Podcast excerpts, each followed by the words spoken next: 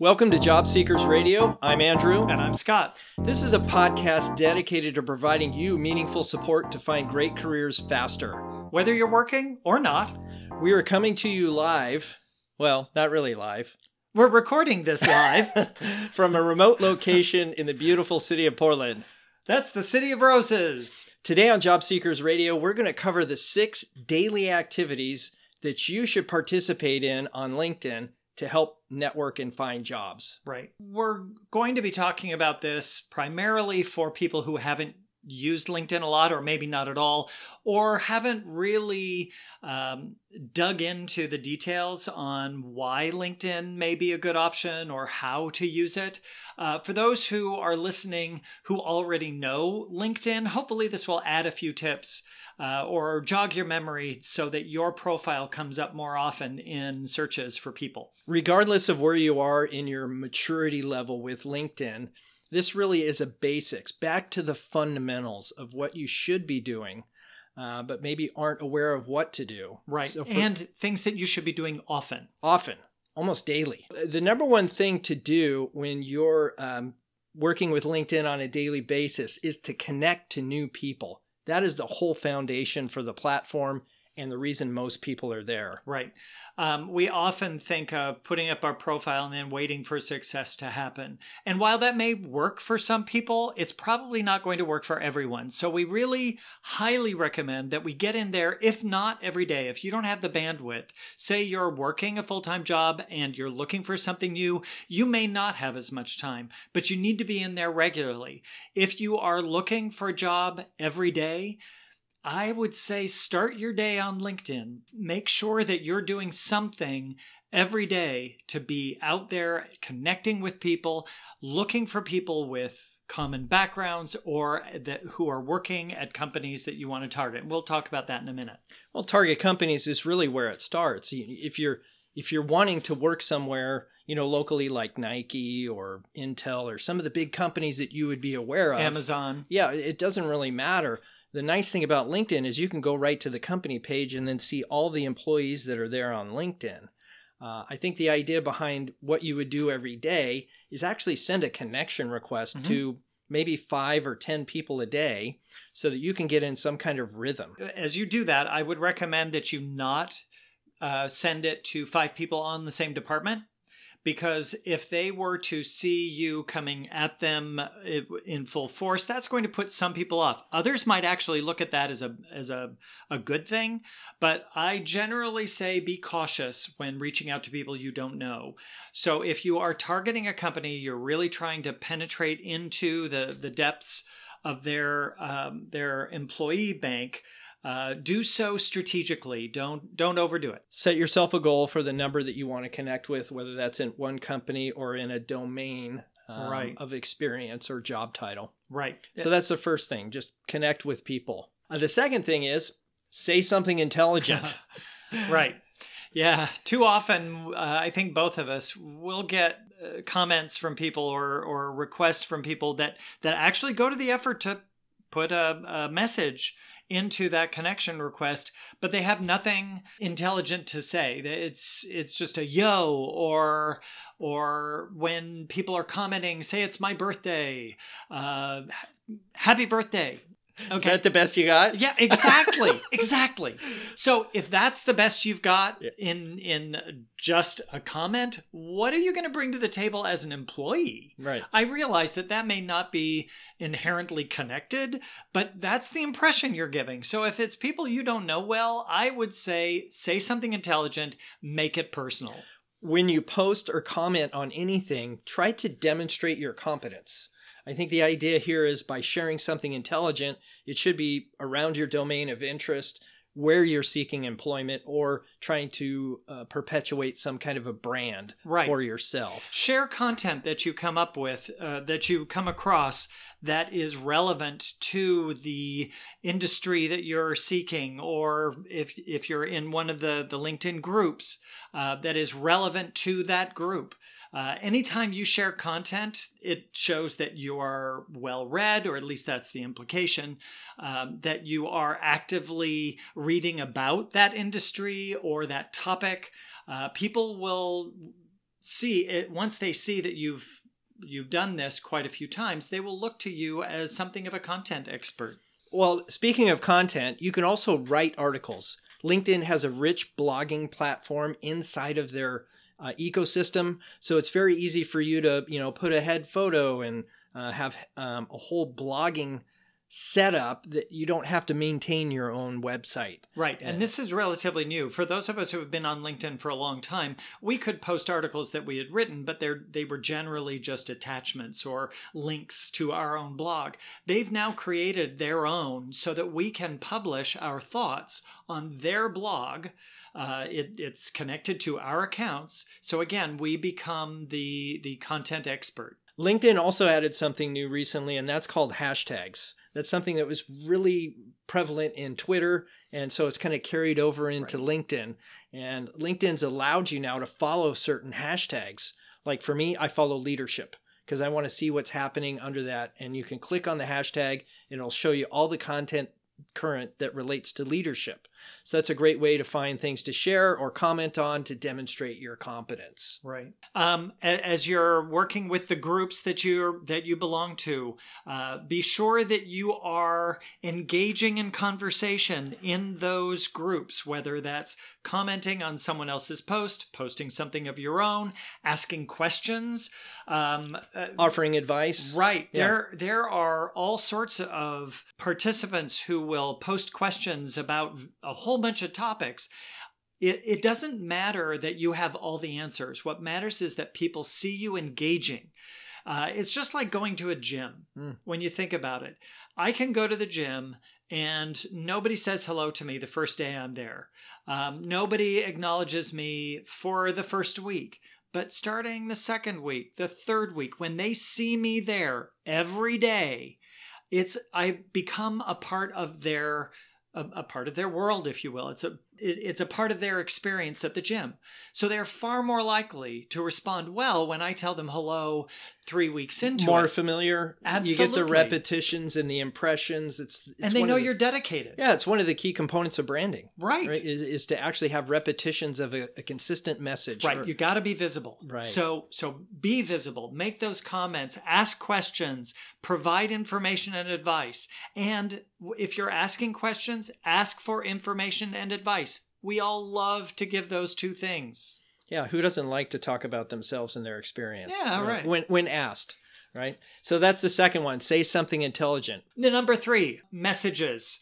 Uh, reach out to scheduled meetings. Leave messages for people. Don't just give up because they didn't answer the phone, or if they, you know, they're they're not responding to a text message. Send them an email be sure that you are leaving your your digital um, calling card every time you reach out to contact because as you do people will respond the more often you go i think about a time when i was doing uh, advertising sales many years ago and this was before the internet really took off but that dates me doesn't it but I had a potential client. He had been a client of our company in the past and had fallen out of our publication for a variety of reasons. And it was my job as the sales manager to go back and try to, to win these folks back. So this one client uh, told me no, and I asked him, Can I come back next week? He said yes. So I went back the next week. And this went on several times. I think it was my sixth visit when he finally said, why do you keep coming back when I'm not buying from you? And I looked him in the eye and I said, Because I know you will. And he did that day.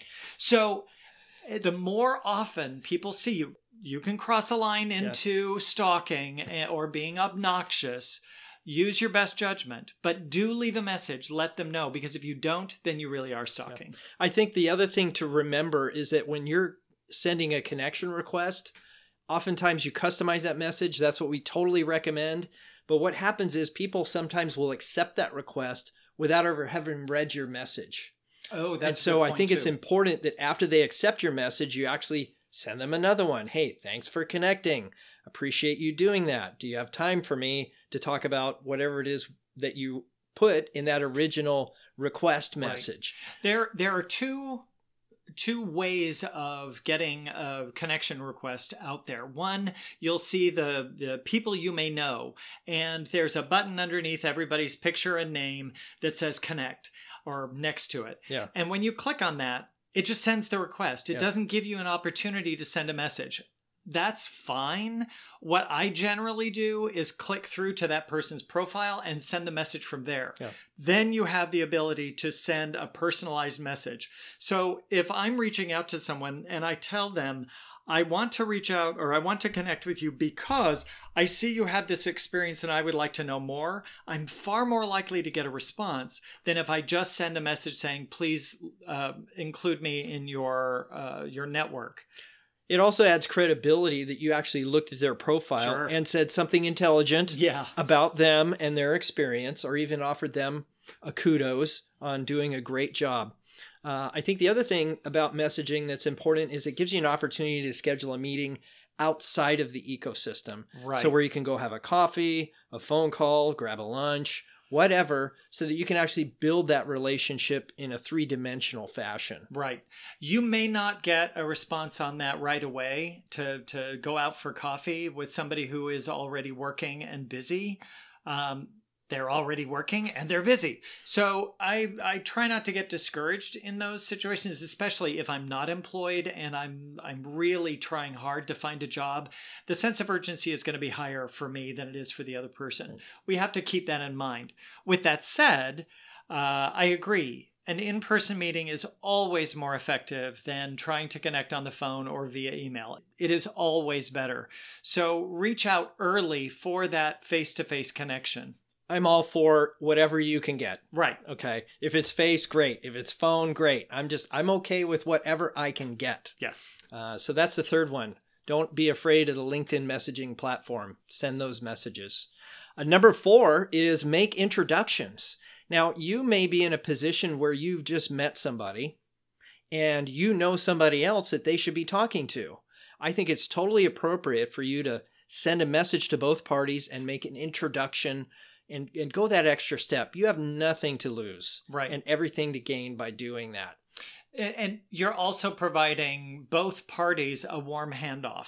So it's not going to be that connection isn't happening uh, out of the blue. Uh, you know, person A is not reaching out to person B. Person B doesn't know who person A is. The, the connection doesn't happen. You are actually making an introduction, albeit on a, a, a platform, but you are helping that connection actually happen. And more connections happen that way than just sending a connection request.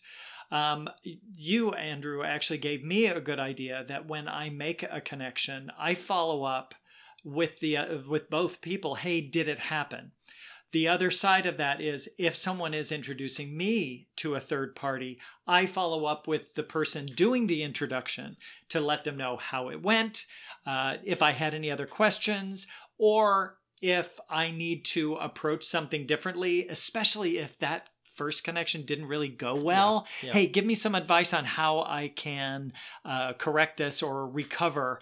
And usually, if if they know each other well, that can work. If they don't, you're not out anything because you wouldn't have had the introduction anyway. Well, and it may be somebody that you're trying to build credibility with. So if you're making that introduction, they get to see you again.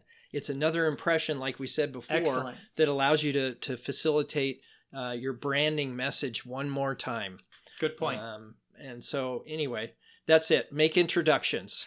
The other thing about making introductions that I do recommend is don't hesitate to introduce someone even though you don't know the, that third party well because you don't know whether or not the connection you're making for them is actually going to be helpful to both of them. Um, if someone has connected with me on LinkedIn, I'm going to make the assumption that they are okay with me then reaching out to them later. Otherwise, why make the connection in the first place? So even though it's been five years since I've spoken to somebody, uh, I- I'm still going to introduce them to people if I think they're the right person, whether that be because of their background, maybe the industry they're in, maybe it was the industry they used to be in and could provide some insight some historical insight Mm. that would actually be helpful to the the person who's asking. Well, and if you've been following these six steps that we're going to be sharing with you and you're you're writing posts and you're commenting and you're building a presence on LinkedIn, even if you haven't talked to this person, they're still probably seeing your stuff. And so Or they can go back and look at it. Right. They'll go back to your profile and look at what you've been doing. Either way, you're gaining the there's credibility. little breadcrumbs Yep. all over that profile. all So, over. Yeah. So that's number 4, make introductions. Get in there and make it happen. Number five, compliment people. Give thanks to them for their efforts, whether that's in connecting or in connecting with your your networking people, uh, you know, whatever that is. Always show appreciation. Um, an attitude of gratitude is talked about a lot. I don't know that we're all really good at it, but showing that makes it easier to work with you. I, I think about a couple of people that I used to work with in a former job. One, they, they, they, we were all in the same department. One of them was really just uh, easy to work with. If he, if you did anything for him, he would say thank you. He would show his gratitude by reciprocating. I mean, it was really easy working with him. The other person in our department was not easy to work with. She had a, a sense that I was there to help her, and that's where it ended. Hmm. And I did, you know, I helped her, Yeah. but it was not an easy relationship. And so I ended up working more often with the one that I had the easy relationship with.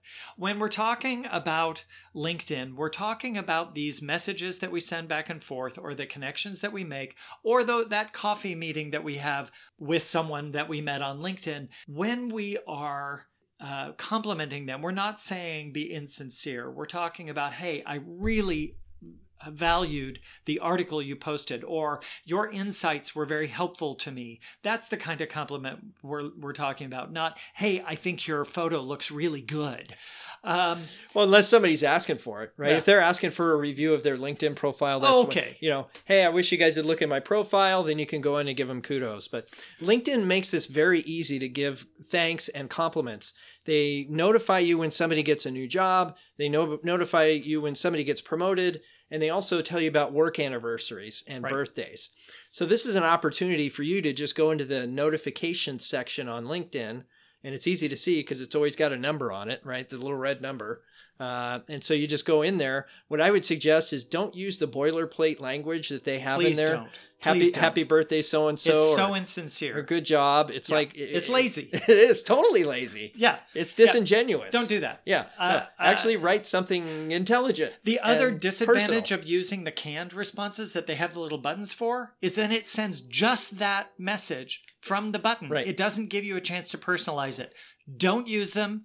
Go in, take the 30 seconds to type out a three sentence personalized message and send a really good uh, message for them. Yeah. Um, On- something else on top of that, you get to put a picture. So I mean, if you Sure. had uh, a nice picture you wanted to share of somebody, you know, uh, cheering or, or a, a thumbs up or a way to go, you know, Emojis, the emojis. Yeah, Yeah.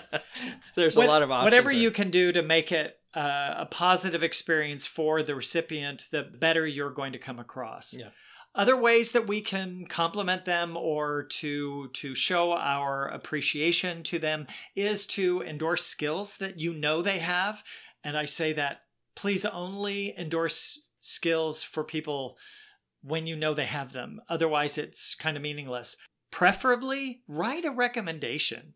They are more respected than skill endorsements, and they can demonstrate how you worked with that person, which helps both of you. It's not just about the other person that, that you are recommending, you are giving yourself an opportunity to show your own writing skills. the the benefit of doing that, the endorsements and the recommendations, is that you're giving not so much that you're going to get, but there's a higher probability that they're going to reciprocate your what you're doing. And so, uh, by giving them a recommendation, it's highly likely they'll give you one back. So just make sure that you're you're honest about it and you give them as much praise for the things they want to be recommended for. And if you're unsure about how to do that, ask them. Uh, uh what well, a great it, compliment! It, it, gives them a chance to edit and say, "Hey, sure. could you could you change this?" And, Absolutely. You know, so you get a chance to send a message with it, and they have a chance to edit and give you a recommendation right. back. So uh, it's just there's no way to lose on that deal. And I've never known anyone who didn't appreciate a recommendation. Well, and there's a new feature that LinkedIn just launched on mobile. It's on mobile only,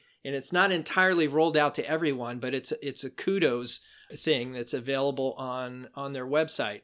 So when you go to their website, you'll see or, or to the the mobile app, you'll see a new little icon at the bottom that allows you to uh, actually send that.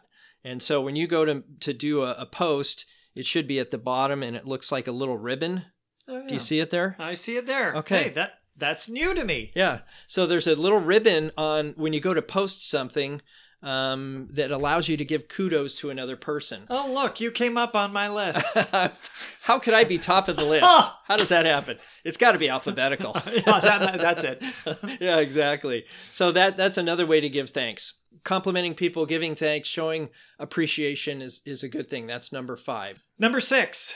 Update a section of your profile. It is the easiest thing to do. You don't have to update a lot. If nothing has changed, update where you put a period or a comma or something like that and save it.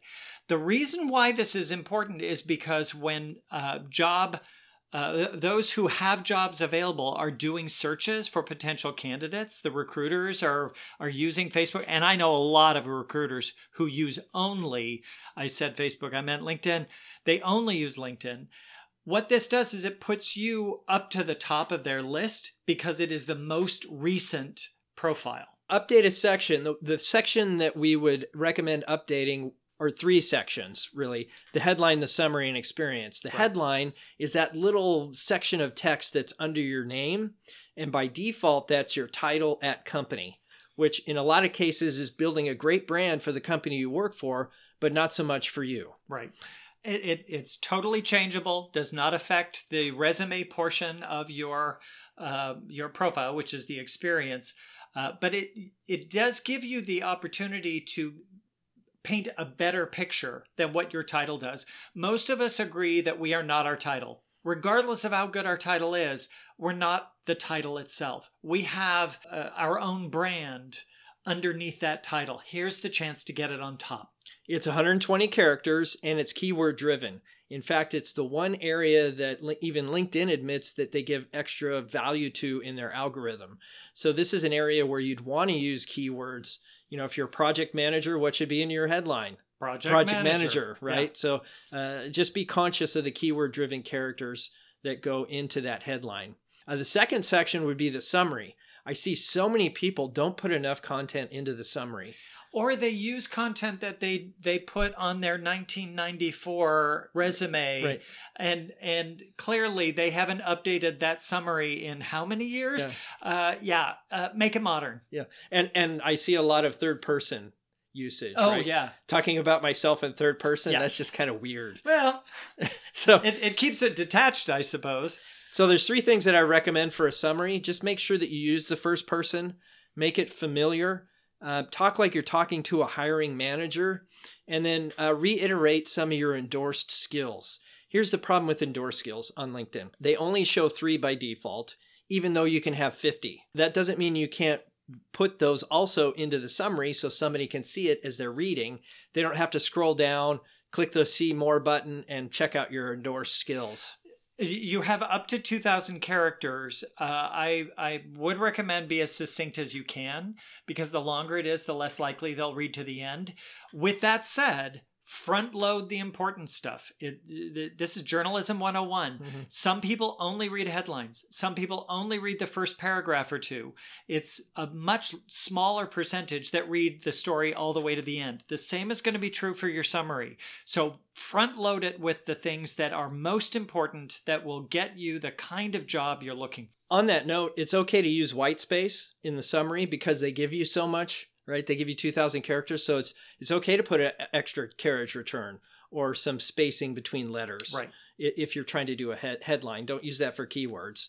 but and you can use emojis and and special characters and all kinds of things although you can't use formatted text which is really weird Right. but And and with that said, I'm glad you brought up the whole emojis thing. Be aware of what happens in your industry because some jobs won't appreciate emojis. Really think twice before using them. Now, if you're working in an industry or you want to get into an industry that is very young, very, for lack of a better term, very millennial, uh, you probably can get away with it. If you're trying to get in with a hiring manager who's more seasoned, you might not have the same reaction. So be careful. On top of that, you may want to also attach a link or a file uh, to add additional content to your profile. The nice thing about putting a link in is it actually will give a preview in your summary now so that people know there's more content there. It encourages them to click to see more of the summary Right. because the summary by default, I think, only shows like four or five lines. So if you are already doing a blog on the industry that you want employment in, then put that blog link there so they can read all the things that you've written before. Uh, but do make sure that you're putting in links that are actually appropriate for the career that you're you're presenting on Yeah. LinkedIn. If you are looking for a sales job and you provide a link for what you're doing as a hobby, probably is not going to serve you very well. So the next area you can make updates is experience. This is probably going to reflect pretty closely to what you have on your resume, but it's also an opportunity for you to increase or add or improve on your accomplishment statements. And the good thing about this is you don't have the same kind of space limitations that you would on a paper resume. For decades, we've been told don't put in so much information that it goes beyond two pages. Uh, obviously, the exception would be for VPs, directors, executives uh, who have a breadth of experience that doesn't fit on two pages. Most of us are not CEOs. On a paper resume, we're limited. This has far fewer limitations. Uh, the difference is LinkedIn is constantly changing their user interface, and it used to be the entire experience section was exposed for people to read. Now they only default on the first one. I think it's five or six lines. On the second role, it's two or three lines. And, And then now you get to they're- see more. Well, yeah, then you get to see more. So again, the idea here in their experience is you should front load your strongest stuff Yep. to the beginning, Very good. uh, and then also add media files so that people can see to actually click the see more because it's gray and it's small and it's off to the side now, which could change by the time you hear this episode. Indeed. So that's it for this episode of Job Seekers Radio. You can find show notes and resources at jobseekersradio.com forward slash 019. So, thank you for joining us for this episode of Job Seekers Radio. Your investment of time is really appreciated. You came here, and I hope we delivered for you. If you felt like it was worth your time, energy, and effort, please take an extra two or three minutes, go over to iTunes, and subscribe to get future episodes. While you're there, we'd really appreciate any feedback you'd have for us in a rate and review process there on iTunes. We really do listen, so please give us some feedback. This is Andrew. And I'm Scott. We'll catch you next time on Job Seekers Radio. Bye bye now.